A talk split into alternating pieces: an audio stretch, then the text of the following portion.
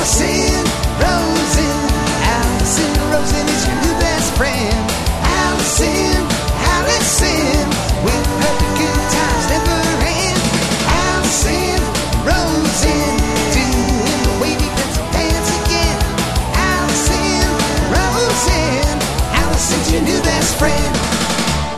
Hey everyone, hi, hello. Welcome to another exciting episode of Alison Rosen is your new best friend. I'm sitting here in Dining Room Studios solo, but surrounded by a lot of pieces of paper, a lot of microphones, and a lot of beverages. Well, specifically two coffee and this uh, sparkling water bev. Do I call it a bev? I don't know. I guess I just did. Uh, that you guys know I drink. And earth shattering news in the world of just me and my soda, they recently repackaged it. And whereas it used to have zero calories, it now has 10 calories per bottle, which is not really a problem. However, I've long suspected that it might actually, I've long suspected and feared that it might actually not really be zero calorie as it has claimed. And I've been drinking this for years because one time I spilled it. By the way, this is not how I intended to start the show. I had other plans, but then my passion for talking about calories took over. But don't worry, we'll talk about other stuff soon. Anyway, one time I spilled it, which normally with a true diet soda would not be a problem because it's essentially just water. If anything, where you spill it will end up cleaner than before because of the scrubbing effect of the bubbles. However, uh, I spilled it, and then when it evaporated, I noticed it was slightly sticky, and I thought, uh oh, this is not just water. And lo, all these years later, turns out I was right. Anyway, uh, this is going to be a solo show, just me clearing my throat into the mic for, I don't know, an hour to an hour and a half. Um, I had a guest, Lauren Sivan. Look her up. She's hot right now, but she had to reschedule. So I said, that's okay because I've got some things to get off my chest with the listeners. I will answer their questions. I will potentially talk about news. I was going to talk about news. However, today's Friday morning and there is a school shooting in Texas, the eighth one this is that possible? The eighth one this week? The number eight is standing out in my mind. Maybe that's because there's that's how many victims there are. Uh, i did not read up on it entirely because i didn't want to spend that much time talking about it because i don't even fucking know what there is to say anymore. Um it's i remember after the sandy hook shooting thinking because it you know because it was was children and it was so awful and thinking maybe this will finally shake people out of out of their malaise and maybe finally something will change. And that's like so many things have not changed since th- there's been so many deaths from school shootings. I mean that one's just like that's yesteryear's tragedy so I don't even I don't really I don't know what to say about it. I I I feel kind of sick over it and I feel like not only is there a reluctance to take action, but even if action was taken, would that change anything? I don't know. I say let's try, but I just sort of have this feeling that something is set in motion and it feels as if it cannot be stopped. And as I was going to say as the mother of a child, also the mother of a dog. Um, but I think that I felt the same way before I had a kid as well. Uh, Elliot's not in school yet, but I think once he is, I, that's going to be scary on a really personal level. Um, I also remember thinking years ago, this thought popped into my head and it didn't seem crazy. And it was, why does, why don't people wear bulletproof vests all the time? Like they're, you know, at all times you're sort of in danger of being shot at. So why not just, it, there is something that could protect you. So why not just wear that all the time? And then it was explained to me that they're like really thick and uncomfortable and stuff. But I don't know. What if that's actually the sad direction all of this goes? Not preventing the shootings, but preventing the damage from the shootings. Which would be fairly novel if that could happen. Anyway, see, look, I didn't want to spend that much time on this because, uh, because you can go everywhere to hear people's thoughts on tragedy, uh, and and uh, I guess what I was gonna say is I want this show to be a bit of an escape, uh, but I don't want to paint myself into the I only am escapist corner. But in general, yes, in general, you know, I'm not a, I'm not hard hitting. Uh, but I could be if you're out there hiring hard hitting women, just like that Cat Stevens song. Okay. The other things I wanted to say. Okay, so now this is going to be a rapid chain. Oh, you know what I could do? This is what I'll do to uh to to to put a segue in here, I will remind you that I have a book out, Tropical Attire Encouraged and Other Phrases That Scare Me. Go to my website, AlisonRosen.com, and there's many a place to click on from my website that'll take you to Amazon where you can buy the book. It's also available other places. I recommend just getting it at Amazon. It's available in all formats, etc. Also, while you're at AlisonRosen.com, there are ringtones, t-shirts, pins, assorted other stuff available. And I'm on Patreon, patreon.com slash Alison Rosen. That's where you go for fun, bonus stuff, extra rewards, extra content. Um, so much access to me, you'll beg me to leave you alone. Okay. So I'm going to take some questions. I've got them in front of me. I also want to just fill you guys in on some life stuff. Daniel got into a car accident. He's fine, thankfully, but his car is totaled. So we suddenly are finding ourselves in the position of needing to get a car ASAP. Perhaps not ASAP. He has a rental for mm, like another week and a half. That feels like ASAP. Uh, and I'm not excited about this. And I don't mean to be a princess or something about it. Uh, well, I think it's understandable why I wouldn't be excited about it. Um, and yes, a, a car is exciting, but this is just not the time that we were planning on doing this. We've both known for a while, given that we both drive small cars, we've known that that's not tenable since we have a kid. Uh, and eventually, and plus it's like hard to get Elliot into the car seat in my small car. So I look forward to having more space. At the same time, I just thought we had more time to do this. And I'm a person who likes to do research and it takes me a while to make up my mind. So having to buy a car with a, with a, with a rush, is not exciting at all. And I don't know where to start. And it's just funny how much it instantly be, kind of becomes an ego thing. Like, like I never considered a Subaru, but maybe I should consider a Subaru Outback or Forester. Seems like people like them. So I was, you know, Googling and looking at the website today, and then I thought, but am I a Subaru person? Similarly, I had that thought, am I a Honda person? Now, I was a Honda person for years because I think we're considering the Honda CRV perhaps. Uh, and I loved my first Honda and I hated my second Honda, but I do think Hondas are very reliable. I feel like we might end up with a Honda CRV. I don't know. I do enjoy a heated seat though. So no matter what, that's the luxury item I can't let go the heat warmers seat warmers, the heated seat warmers, the heated wheat warmers. You know what I'm saying? So I don't know. And I think also at some point there was probably this fantasy of like, maybe we're the luxury SUV people, but this is coming at a time of our life where we're not. Turns out, turns out we're not those people.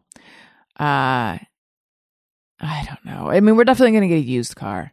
Anyway, so that's going on. Uh, and the other thing, come gaze into my belly button with me.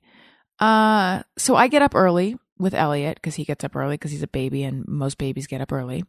And I got up a little after seven this morning. And then his babysitter got here a little before eight and she watches him so I can shower and prep for the show and, you know, etc.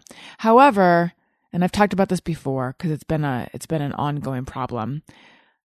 Sometimes instead of just getting to my day, I think I'm just gonna, just gonna get back into bed for just a moment. I just need to wake up on my terms. So, and someone's watching Elliot. So what's the problem with that? So I get back into bed and I'm not even particularly tired at that point. And then I set my alarm for an hour later. And then by the time I wake up an hour later, I am like Rip Van Winkle, like, what day is it? What's going on? And the only thing that really wakes me up at that point is 12 more hours of sleep. Not really. What I was going to say is the only thing that really wakes me up at that point is a full shower and washing my hair. Sometimes even after that, I'm not fully awake. And I don't understand why this happens. Because if I just got on with my day and never went back to bed, I would be fine and I'd probably get a little tired around noon or something. So why is it that when I get back into bed and I sleep from let's say 7:55 to 9:11 or something more straightforward, I am so so out of it when I wake up. I even had a dream that I uh I had a dream that I sent an all caps all subject email message to the people that that send me my ad copy and I just wrote need ad copy stat. I'm so much more direct in my dreams cuz in real life the email I sent was hi just checking in about this. I don't know. Okay, let's get to some questions.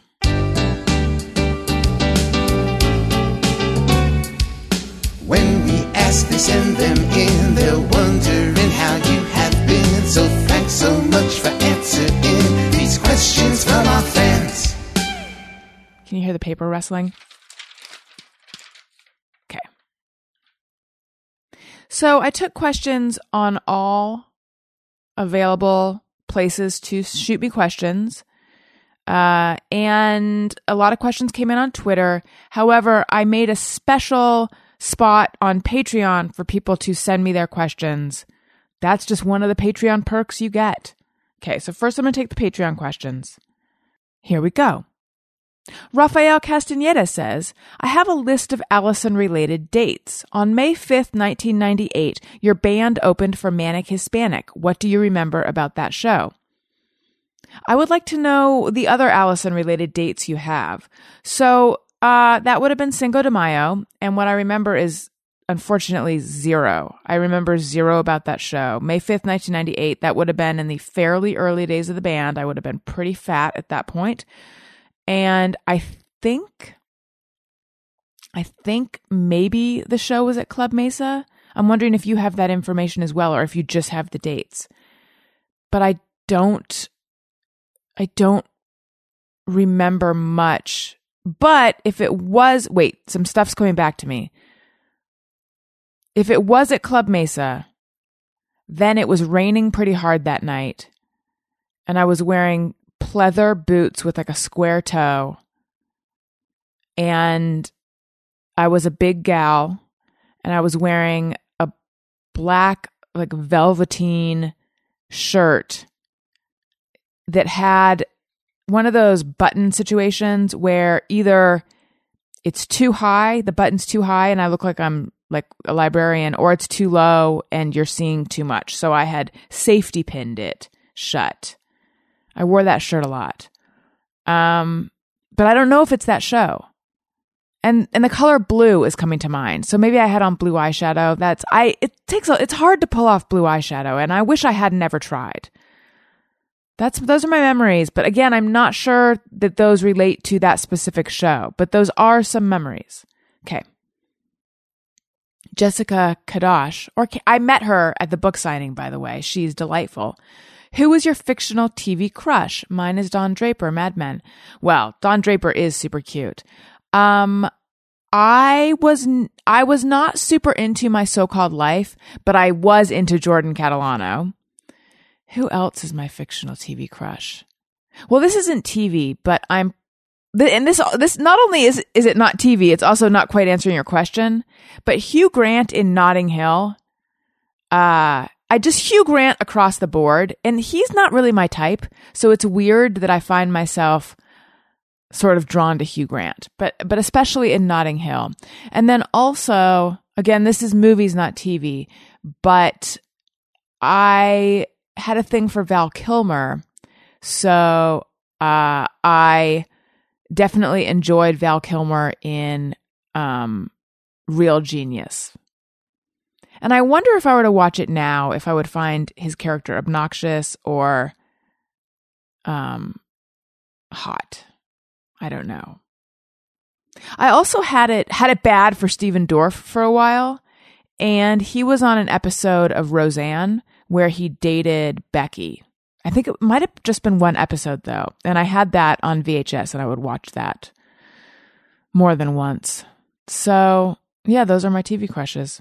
Okay, Jessica also says, more serious question. What do you think was the most valuable lesson you learned from your time working with Adam Carolla? Good question. Um, I mean, I think I got a, a ton of experience, but I don't think that's that's exactly what you're asking. What do you think was the most valuable lesson you learned? Um, uh, please enjoy this silence while I think about that. It's hard to pin it down to one most valuable lesson you learned. Um,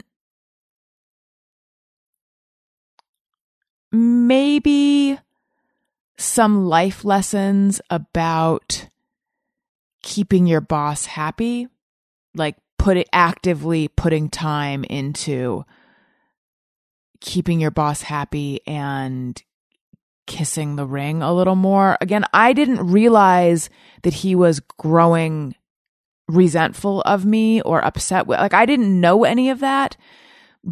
But I think maybe now dropped into that situation again, I would hopefully have seen it a little more clearly. Um I you know, because I think that I had the attitude of like, here's what's right and here's what's fair. And I'm going to let that be my guide because what is being asked of me is not fair.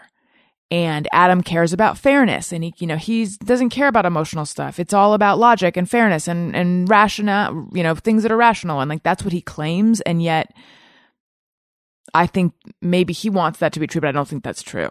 So I was just like, here's what's fair. And here were the terms of my deal. And I'm to go forward and I'm to f- feel free to speak to him about what is fair. And uh, in the end, that was probably not okay. And I I did need to acquiesce on a lot of fronts that I didn't uh, that I thought were like but Adam himself wouldn't even think this is. I mean, a lot of it, I, I, realize I'm speaking in vagaries. I don't like to get into the weeds of it that much, but a lot of it is like at that place, there's so many barriers in between you and him.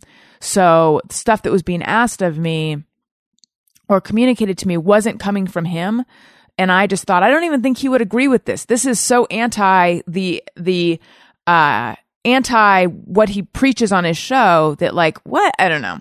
Sorry. I know I, I, don't like to get i don't like to get super deep into it. And so i hope that i'm not just frustrating you by even by being even more vague. Um, but i guess maybe some kind of cynical and gross life lessons about being more politic is what i learned.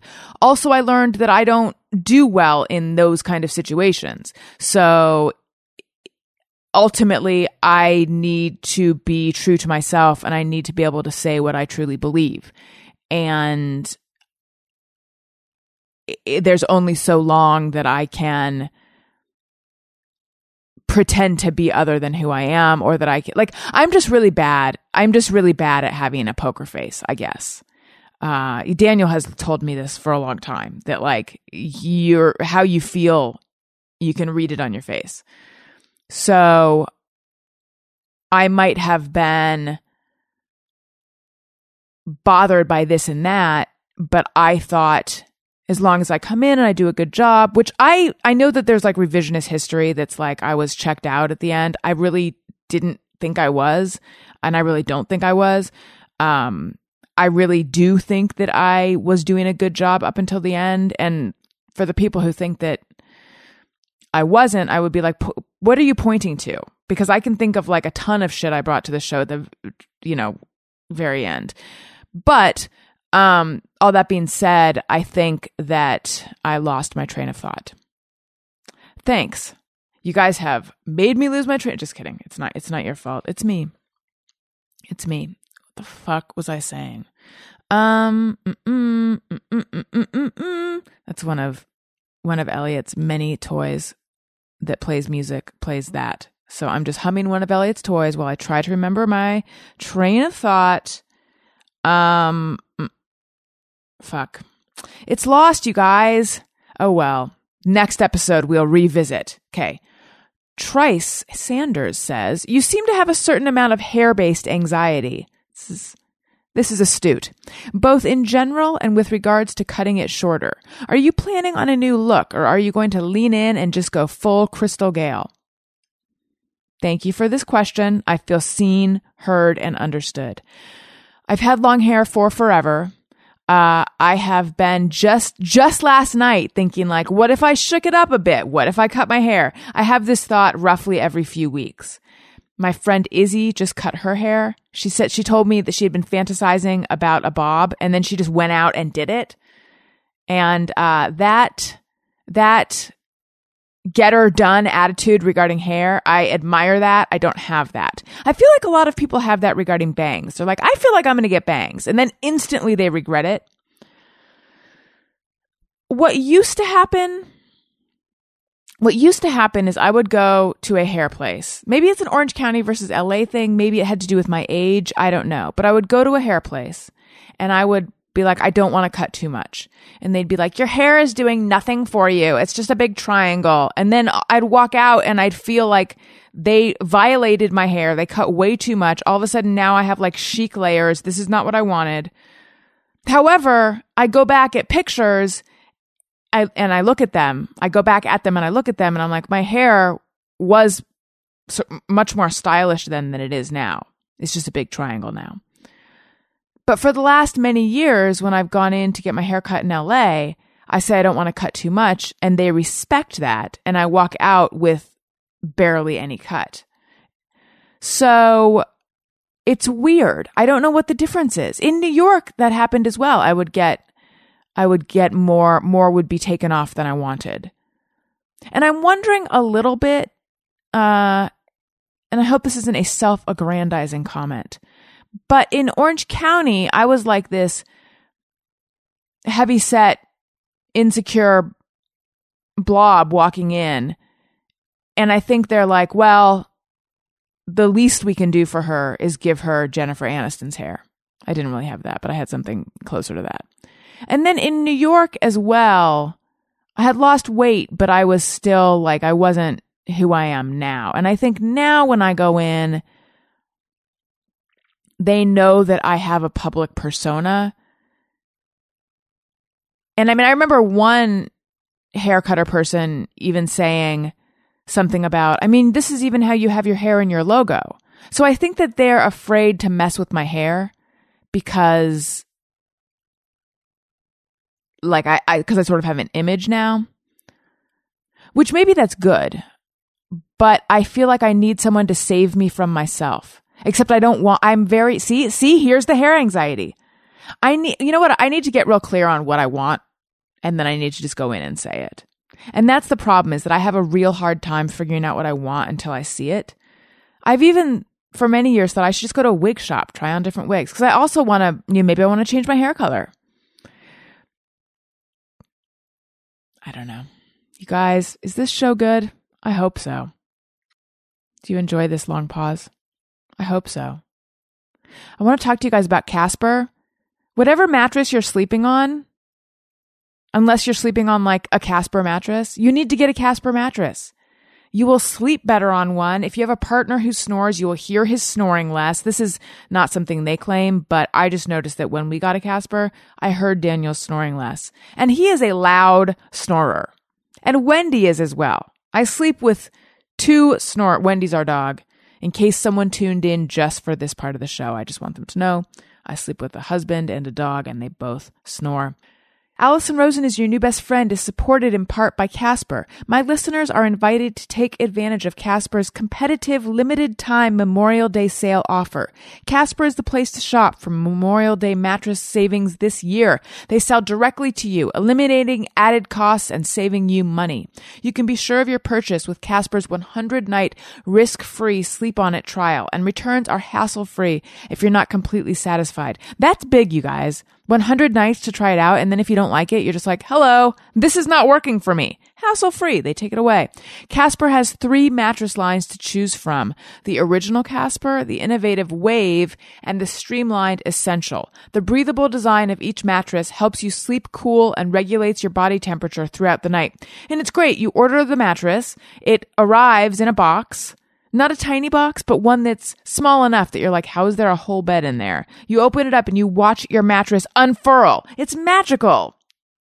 For a limited time, visit casper.com slash savings and receive 10% off your order with any mattress purchase. This special offer expires May 29th, 2018. Terms and conditions apply. Okay, so there, there's something else that I had neglected to mention, which is that uh, Daniel and I are in escrow on a house.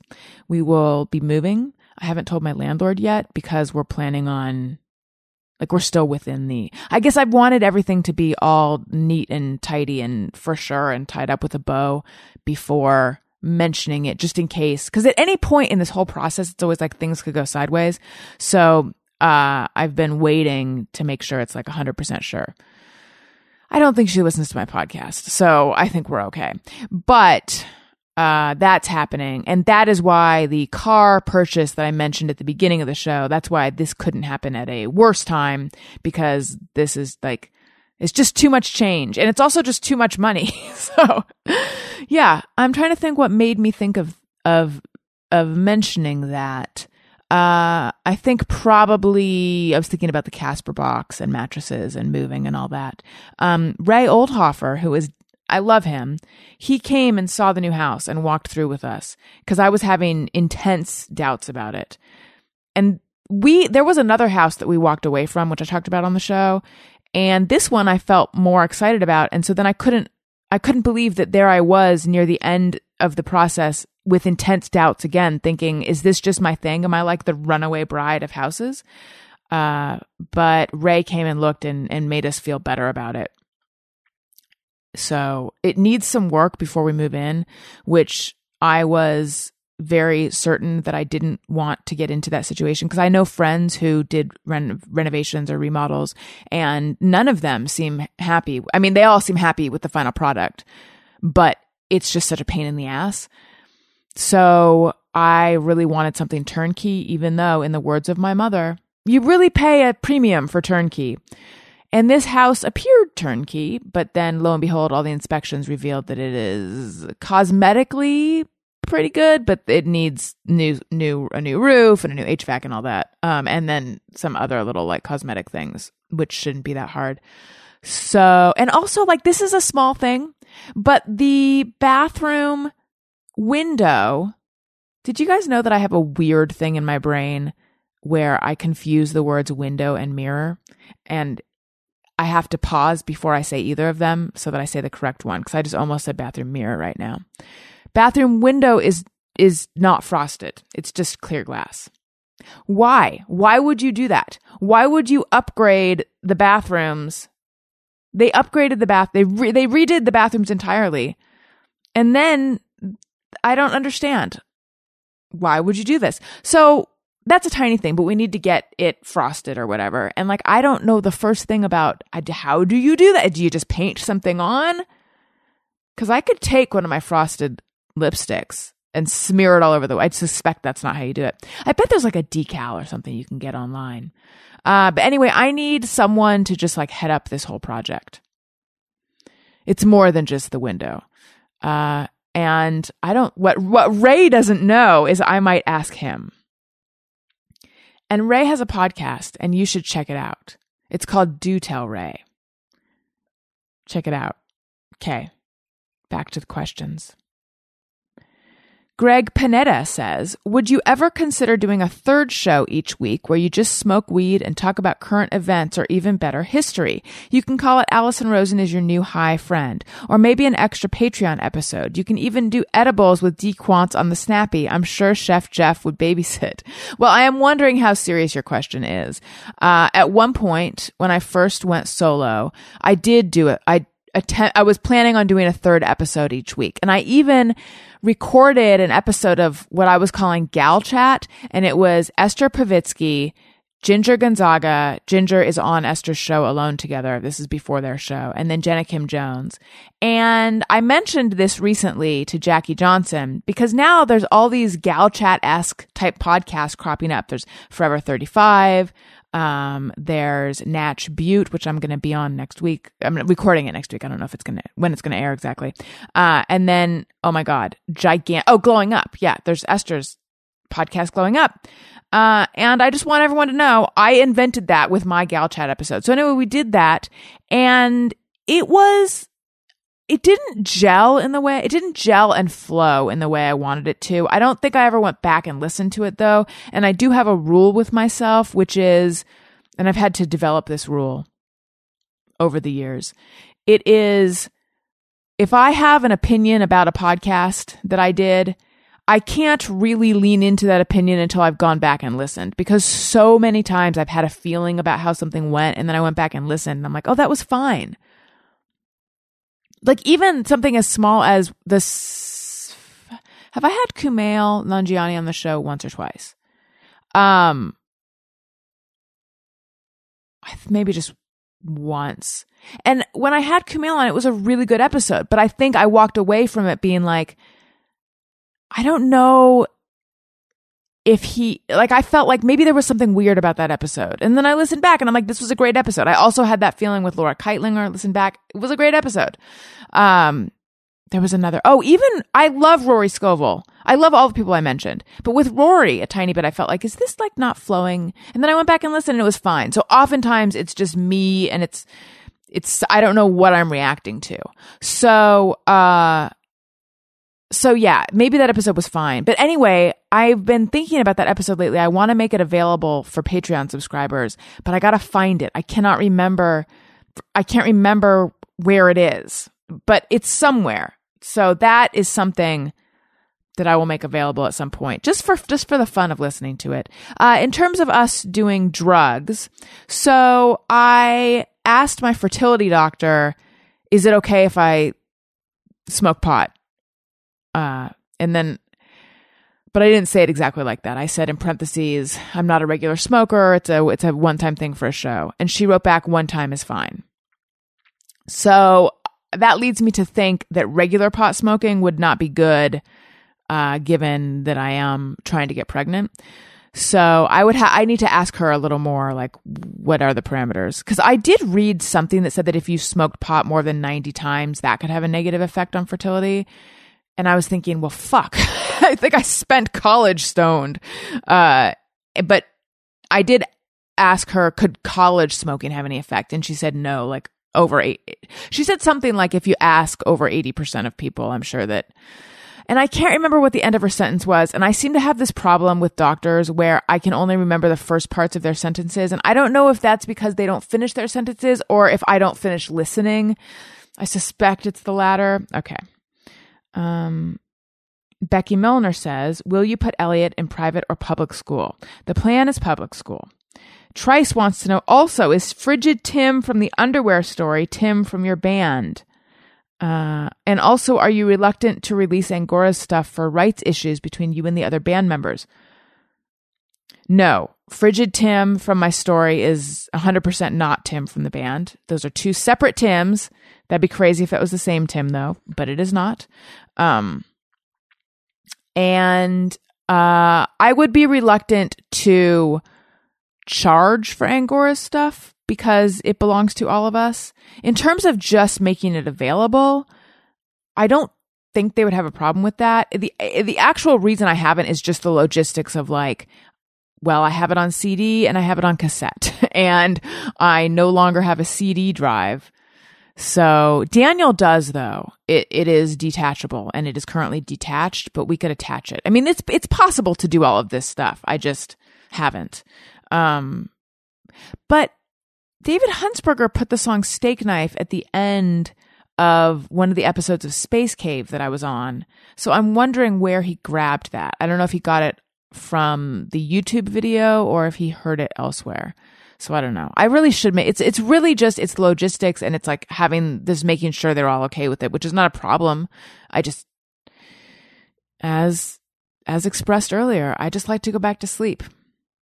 Okay. Jennifer says, Unless I missed it, could you talk about the movie I Feel Pretty? Your thoughts and what you would or would not change about it. Okay, yes. I definitely, definitely have things to say about I Feel Pretty. I hope I can articulate them. And I had seen it bef- not right before, but I think the day before, yes, the day before I did Getting Doug with High. And I thought to myself, don't get high and try to articulate this because you don't even know if you can articulate it sober. So I was very defensive of the movie ahead of time. I don't know why. Um, perhaps because I like Amy Schumer and I like Rory and I like Aidy and I like Busy. By the way, I don't. I only know Amy and Rory. I don't know the other two. Uh, but I just rattled off their names like we're on a first name basis. But um, I kept encountering articles that said stuff like this is setting women back because we're supposed to believe that Amy Schumer is not well, I don't know if it, they put it that way. We're supposed to believe that she's not a model, but it's like Amy Schumer is beautiful and she is a movie star and she is thin. So blah, blah, blah, blah. And I felt like, come on. She, she's beautiful and charismatic and she's definitely not unattractive, but she's not who this culture holds up as what you're supposed to look like. And, and to pretend otherwise is disingenuous. So I felt like these people are just splitting hairs when, or being, are they being pedantic? I'm forgetting exactly what the word pedantic means right now. But, but they're being disingenuous if they're trying to say that this movie doesn't hold up because Amy Schumer is skinny and she is all these things that this movie claims that she isn't. Uh, is there anyone who doesn't know the premise of the movie? I'm just going to say what the premise is. The premise is Amy Schumer, insecure girl, bangs her head and wakes up. And even though she hasn't changed at all, she suddenly thinks she's like the most beautiful woman in the world. And suddenly she acts confidently and blah, blah, blah. And, um, hilarity and some lessons ensue. So anyway, I was, I, I was very defensive of it and I, rejected what I kept reading, which is this movie is anti feminist and this movie doesn't work and blah, blah, blah. And I felt like, I mean, I almost had a, something written in my head before I saw it. By the way, it turns out I was wrong about most things. Uh, I almost had something written in my head before I saw it, which was like, can't we accept that it's allegorical? Uh, this is an you know regardless of like what size she actually is it's, it's an allegory and we, we can imagine it and, and be figurative about it. Can't we?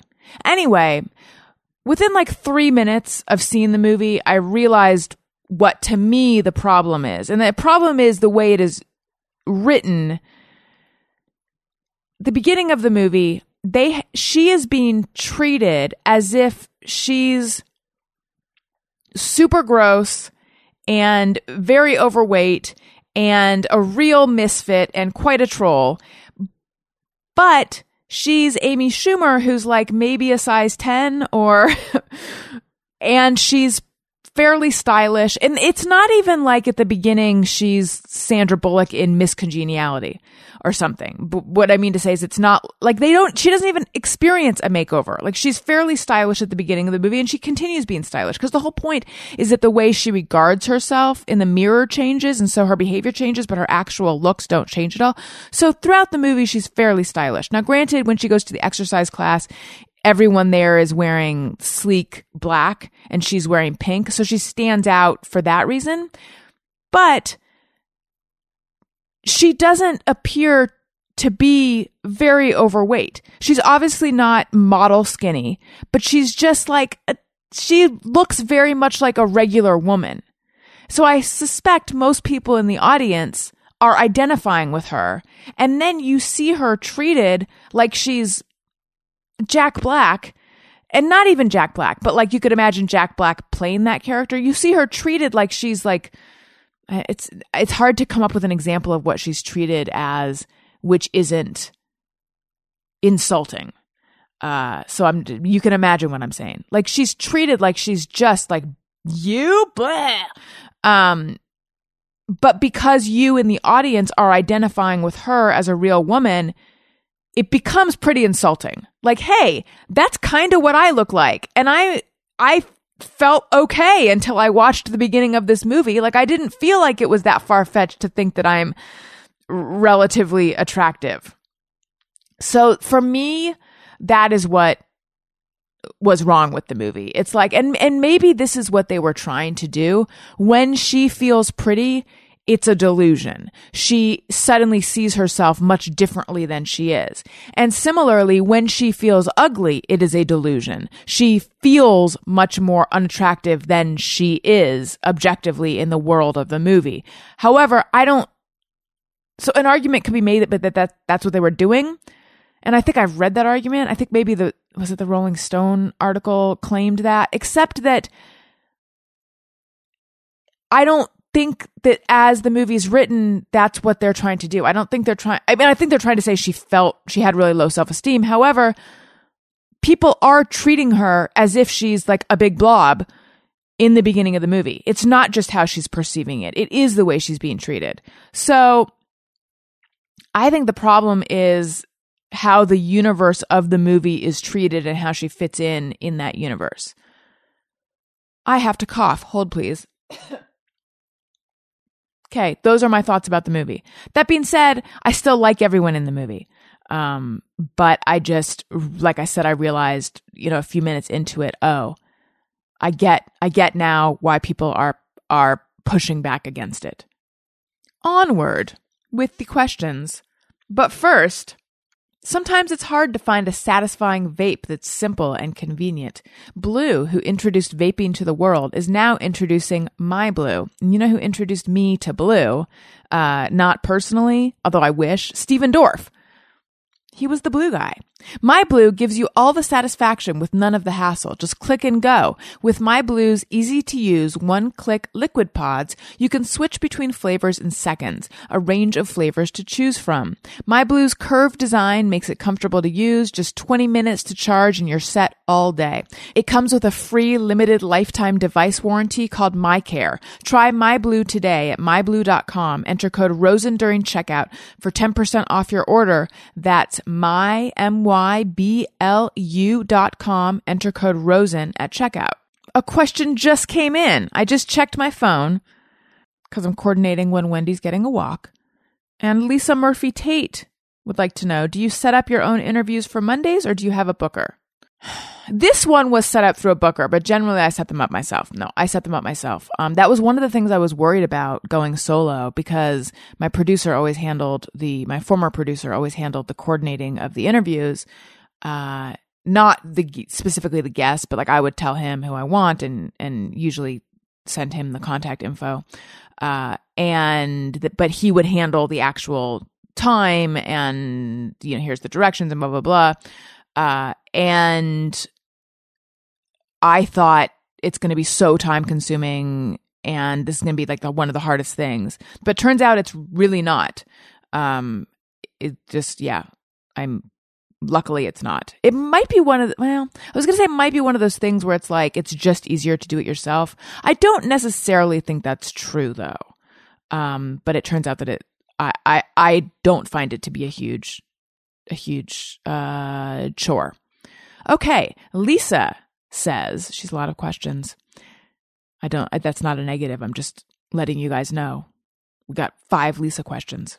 How many weeks are you booked for Monday? How many weeks out are you booked for Monday episodes? Right now, um, I have this week and the next. So right now I'm three weeks booked. Sometimes I am not booked that far. And I used to be like six weeks booked out in advance. And also, I used to always have a few episodes in the can. And now I just record them the week before. It's just easier for me. Uh, and things stay more relevant, I think.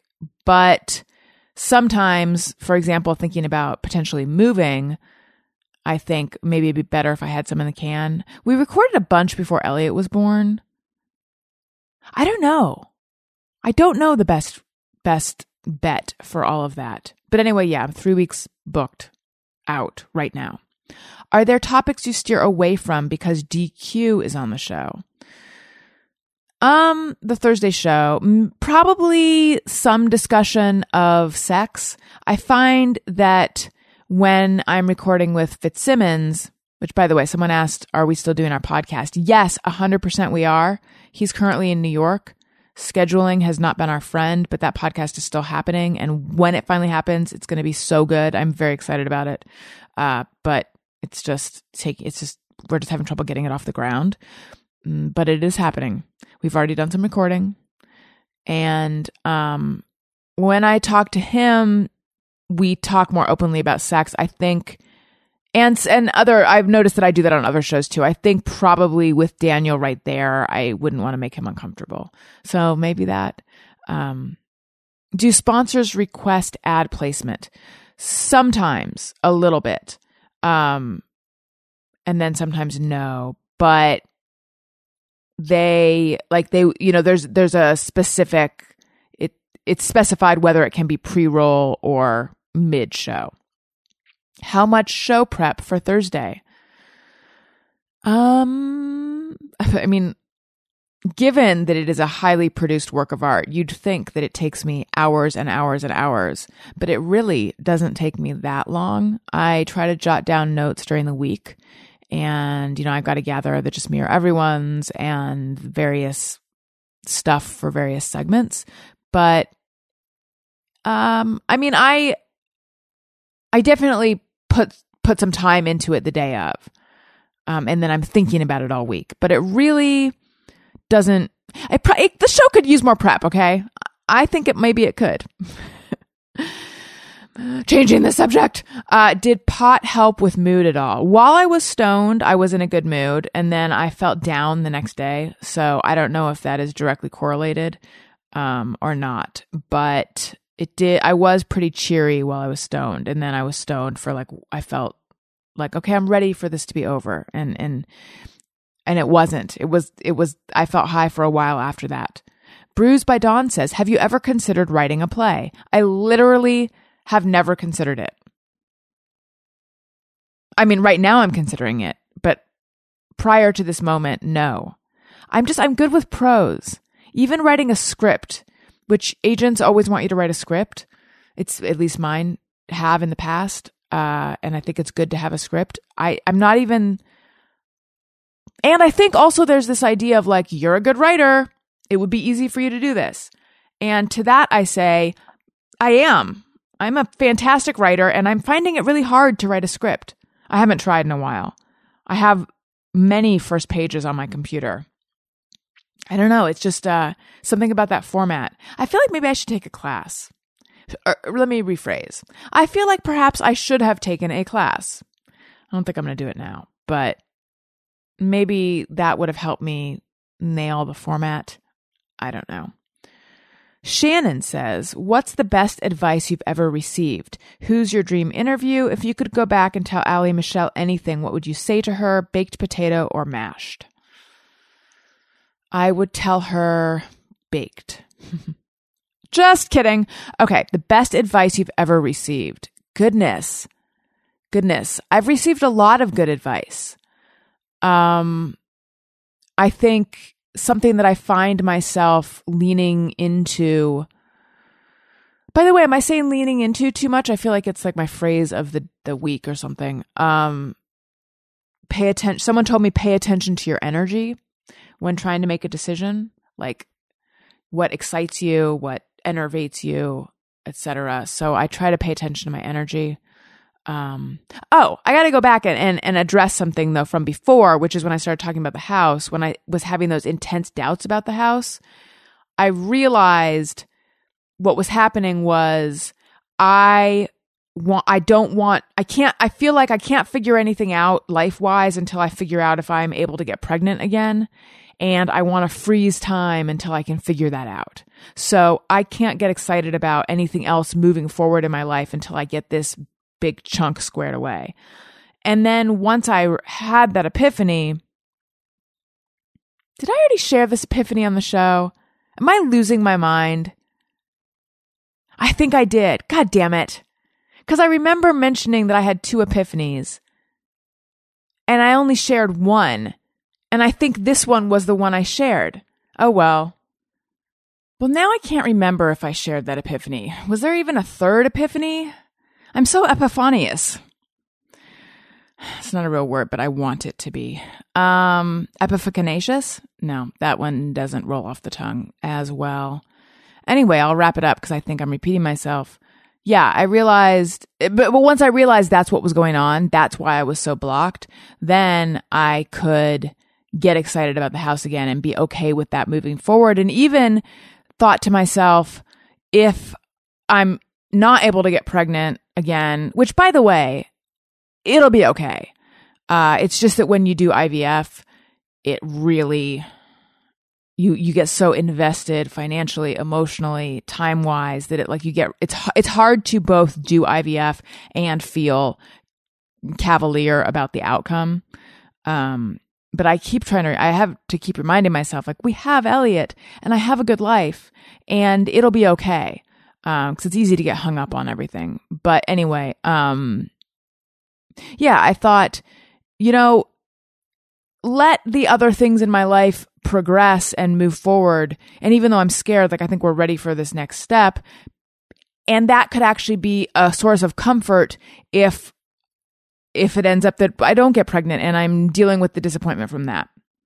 All right. And the whole situation of what's going on with trying to get pregnant, that's a whole separate topic, which I will fill you guys in on at some point. And I think that point will be right now real fast. Uh, we did one transfer, it didn't work. Um, and then I did a saline sonogram, which is where they fill your uterus with um, fluid and look inside. To, it's like, I think it's standard that they do it after a failed transfer. And lo and behold, there was some stuff in there. Um, there was a small kitchenette set and a pair of hiking boots, which is weird. What's that doing in there? Just kidding. I the this doesn't matter what was in there. So I had to have another hysteroscopy. This is now my fourth hysteroscopy. Hysteroscopy is where they go in with a camera and they remove anything they don't want to be in there. That's called an operative hysteroscopy. Uh, and they often do them with you awake, but on Valium and Percocet in the office. But they also often do them with you under anesthesia. And when they, I had an endometrial biopsy, which hurt so bad that I was like, I don't think I could handle the hysteroscopy awake because just you guys just taking a bit of my endometrium for a biopsy hurt. So the idea of you guys pulling a bunch of shit out of my uterus, I can't do it. So that's why I have had, well, actually, the first, the first one, they didn't even suggest doing it awake. Um, but then the next two I did under anesthesia. So then this one, because my doctor was like very bothered by the fact that because we had just done one at the end of February. So she was very bothered by the fact that it looked like polyps had already grown back. Like, what is going on? She scheduled it for the next day and she's like, I think you can handle it. I was like, okay. I mean, I trust her. Anyway, I did handle it so well. She was very proud of me. It really, the sh- there was one shot um, to numb my cervix that hurt, but the rest of it, she's like, you didn't even flinch. I'm like, I know. Turns out I am tough. I always, I always thought I had a high pain tolerance but then after the endometrial biopsy, I thought maybe I have a really low pain tolerant pain threshold. Maybe it's actually really low. It's not high. I always thought I have a high threshold, but I'm very afraid of pain. But then after the biopsy, I thought, no, I think I have a low threshold and I'm a, like, I'm just a wimp and that's okay. I'd rather not be, but I think I just am. And also, not that childbirth is known as like an easy breezy experience, but it was so for me so miserable and i was so bothered by all the discomfort that i was just like i think i'm low pain threshold lady over here but now i'm back on the other side of it thinking i have a high pain tolerance apparently i think it's just the specific kind of pain. Like I have the most sensitive skin in the whole universe. Daniel will do this thing where he puts his arm around me and then because he's kind of a fidgety person, Daniel, don't listen to this. I feel like this might be related to the nail biting. It's just like an anxiety thing. He just like he'll just begin to that's the sound of his finger just like rubbing back and forth on my arm or something. And then I take my right hand and I go swat. I just slap his fingers gently and lovingly. And then he laughs and says, "Oh, sorry." He doesn't realize he's doing it, but it drives me crazy but that's very much in keeping with like when I was a little kid, I was very particular about what clothing my mom put me in, not for style, but for how it felt. If it was something with layers and the seams didn't line up, that could drive me crazy. When I got my period, having to wear a pad drove me crazy. Sorry, this is too much info, but here we go. The pad drove me crazy. I felt like I was wearing a diaper. I could not wear a pad, but I was afraid to use a tampon. So I just like, for my first period, which was miserable, I just sat on the toilet for like five days uh, I could not cope.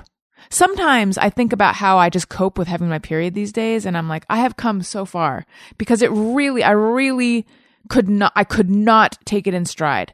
Also, wearing a bra, I could not take in stride because it, I found it so fucking uncomfortable, and I still not a big fan of bras. I wear them in public, but uh, but like I, I just it's so fucking uncomfortable. There's so many things in life that I find so fucking uncomfortable. And I think it's just because like I'm on a surface level, skin wise, I'm very sensitive and I feel everything and I'm very annoyed by shit. Yet when it comes to deep internal pain, I'm okay with it. It's weird. Okay. Uh anyway, back to the best advice you've ever received.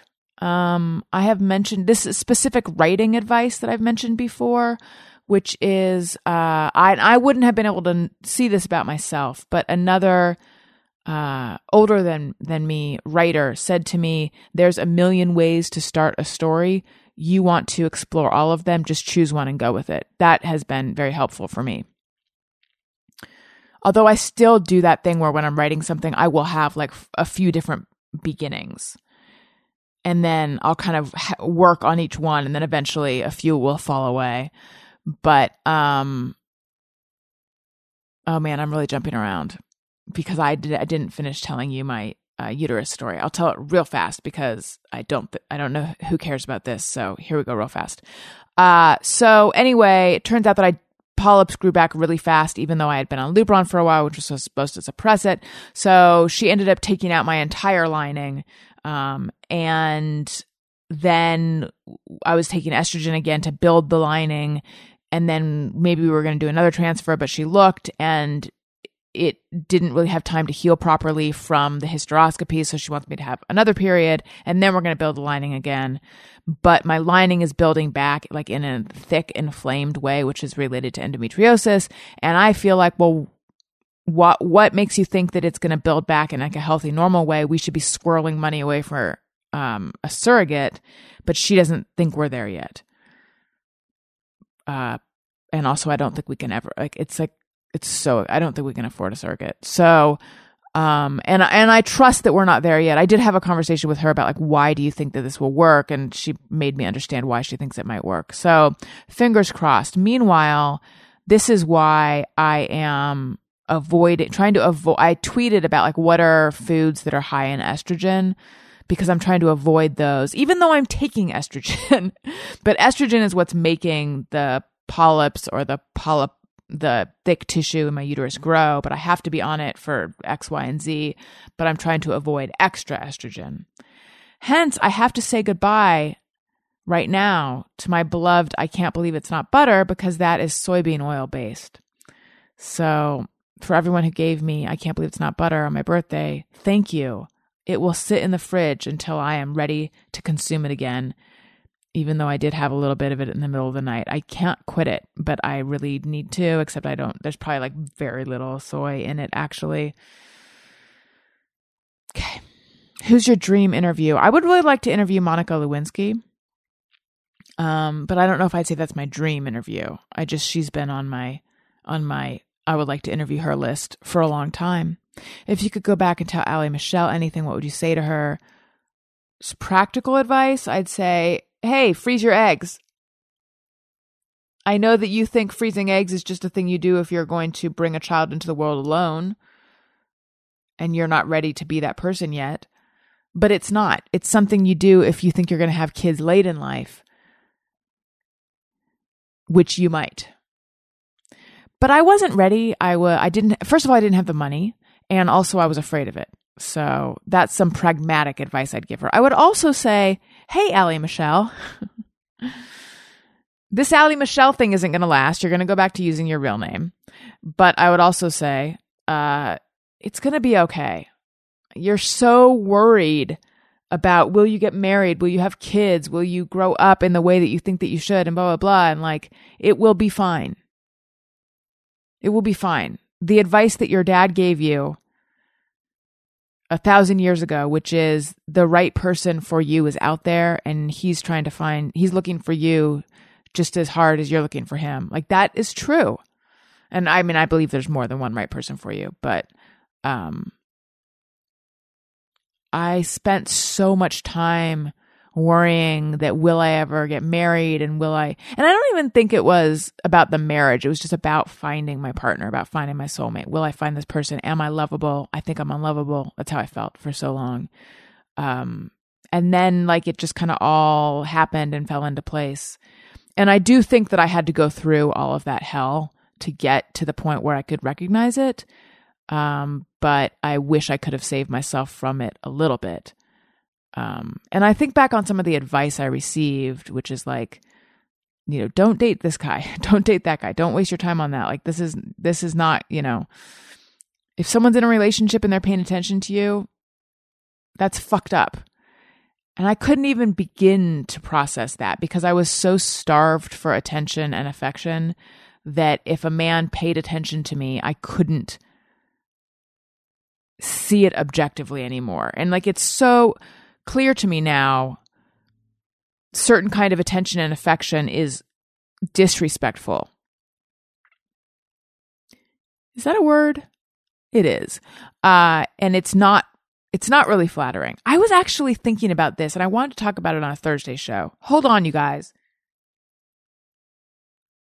I'm back.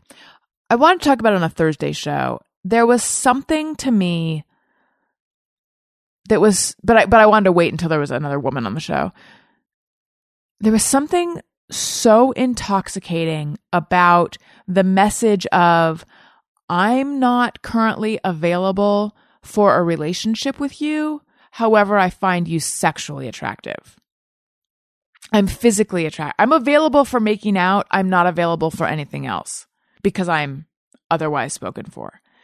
And it's weird that that was like so powerful to me because that really is kind of like the cheapest, easiest to come by form of attention. A guy who's willing to sleep with you? no offense, dudes, but that's the stereotype. It's like guys will sleep with any anything. And and and I don't think, you know, for example, my husband is someone who was raised to respect women so much so that he can't go to a strip club and enjoy it. Or he's made me believe he can't, but I actually believe he can't. Um, I, I think it's he can't objectify a woman. Like he can't set which as a woman, I think that's great. I don't know if I don't well, it'll be interesting now that I'm I'm raising a son. Uh, I think I'm trying to think: is there a downside to not being able to objectify women? I don't think so. I think that's only good. Um, but I think he would probably say that it it is in the it's not unrelated to his tending toward codependency, etc. Um, and wanting to take care of everyone and feeling like you know a, a lack of boundaries. So many of us deal with that though. Is it does everyone deal with that? I wonder. I don't know. Anyway, yeah, back to that attention, physical, like someone being attracted to you who's not in a position to offer anything real. Why was that so uh Oh my god, what is the word? Intoxicating. I don't know. If if you guys are relating to this, I think if you feel like an unattractive person, then I've then that uh, that's why because it's like someone is oh my god someone's attracted to me. This never happens. I'm the fat girl. This never happens. So i think that's why that was so intoxicating for me. It seems to be that a lot of women do walk around knowing that men are attracted to them and and they have other sorts of areas of insecurity. My specific insecurity was are men attracted to me? Um I never worried if people thought I was smart or took me seriously. On the Adam Carolla show, I think that was probably like the first time that I encountered, and this is just comments and tweets and shit. Thankfully, actually, there have a couple times in my life I have been in the presence of someone who is treating me like I'm dumb, and it's always weird. It's like it's frustrating, and also it's like it's like it's like a case. It's like missing identity, or not missing identity. Um. Oh my god, my brain stopped functioning. Not missing. I, I, man, I can't think of the phrase. It's uh like oh you you think I'm someone who, you think I'm someone else. It, it's very bewildering to me. But it doesn't make me insecure. It just makes me go like, "Oh, you're too dumb to get that I'm not dumb." So I guess I'm confident in that regard. All right. I've gone on a tangent. Baked potato or mashed? Baked, but you know, in general, I pretty much avoid potatoes. Sorry, potatoes. It's just the way it is. Okay. Night Cloud says, Who did the podcast original cover art? That was a great artist named Kez. He goes by Kazilla, uh, but his name is Kez. Have you considered getting a bob cut? That's what I'm considering getting, but I don't want a mom bob. I just feel like I don't want to. I don't want to be the mom who. Well, I don't mind if I'm a mom who cuts her hair. I don't want to look like a mom, but I do want to cut my hair. But then sometimes I see myself with long hair and I think, no, I should keep the long hair. I don't know. You guys, I don't know. Okay. John Lopez says, What TV shows are you into at the moment? I need TV shows to get into. We're watching Silicon Valley. I've always loved Silicon Valley. I cannot get into this season. And it's a bummer because Daniel's super into this season. I haven't watched Barry. I think I want to start watching Barry. Um, even Westworld, which I loved the first season, and I I love the second season too, but it's just it's it's so uh it takes a lot of brain power to watch, and I tend to watch it late at night. So I don't know that it's gotten under well, it has gotten under my this last episode in particular.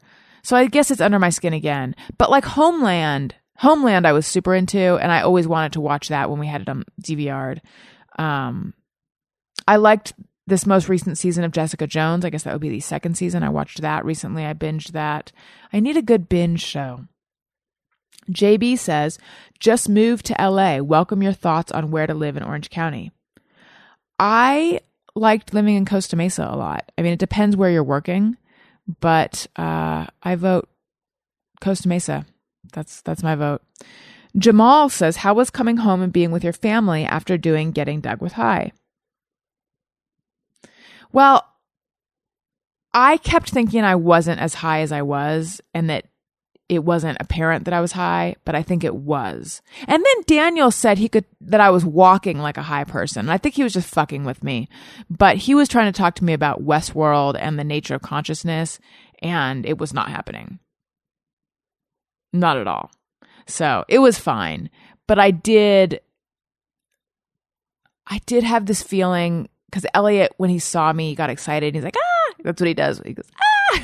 he like waddled over to me. And I thought, oh, he's looking at me like I'm regular me, but I'm not quite regular me right now. And I felt a little bit guilty, if that makes sense. Okay, let's take some questions over Twitter. I'd like to remind you guys if you like what you're hearing, leave a nice comment on iTunes. If you don't, don't. Or do. Um, iTunes.com slash Alison Rosen is where you go. And uh, subscribe. I suspect you probably already have, but if you haven't, do. And tell your friends, won't you? You guys, I can't I can't find the piece of paper I'm looking for. Get this, you guys. I think we've already done the questions from Twitter. I didn't make a big point of it. I handled it discreetly. It was somewhat on the DL. That's the thing people say but uh, it would appear. Okay, hold, hold while I talk out loud. Okay, these are the this is me talking out loud. These are the questions for Patreon. No. Yes. Yes, Patreon here, Twitter here. Oh my god, you guys, we did it. We did it. If you were Elliot, I would clap and I would say, "Yay!" You're not supposed to say good job to a kid anymore because it makes them dependent on your reaction. So, and Fitzsimmons was the first one who said that. And I remember when he said it at first, I was like, what? That's insane. And then I realized how, uh, how much sense it actually makes because I feel like I, I still, and I'm 100 years old, I care way too much about my parents' thoughts about things. Even if I'm not in direct communication with them, which I'm often not as an adult. Like I'm not, they don't know everything I do dur- during the day. Still, everything I do is kind of guided by wanting their approval and wanting external approval. So I think it'd be great if Elliot could be freed of needing external approval. Hence, I try not to say good job. It's real hard though. Instead, I'm just like, you did that. uh, he has a little xylophone and he can play it with the little mallet. And I always want to go, get, you're playing the xylophone. That's what I say. So it was a lot of, of stuff like that. It seems we're at the end of the show, you guys. I'd like to thank you all for sending your questions, for listening, for being the best listener. I have, I often claim that I have the best listeners in all of podcast land. And I don't think that I'm exaggerating in any way. I think you guys are. I met so many of you at my book signing. It was delightful. You're delightful. I am the luckiest person in the world because you guys are my listeners and I love you. I was going to I was going to put uh, a a curse word in there, but I couldn't decide if I was going to love the shit out of you or love the fuck out of you. So I'm just going to love you. It's over here loving you. Um buy my book subscribe on Patreon, send in your. Oh, that is what I didn't do. Just mirror everyone. Okay, I owe you an extra long just mirror everyone. Just mirror everyone. I owe you an extra long just mirror everyone. In that case, that would be just me. That's how we do that. Okay, you guys have a fantastic beginning of your week. Have a fantastic whole week. Do what suits you. I want to leave you I'm going to leave you with some kind of like great advice as you go into this week. But I don't have any. What is it that you, my, my eyes are closed and I'm thinking, what is it that you need to hear? Be present and exist in the moment. That's probably what I need to hear, but I'm telling it to you as well be present, live in the moment. All you actually have is that moment. I mean, presumably you have many more moments, but you know, what's the point of fretting over the future ones? Be in the one you're in. Okay. Goodbye, you guys. I love you. See you later. Bye. Hey, do you know about the Alison Rosen show? We had a good time,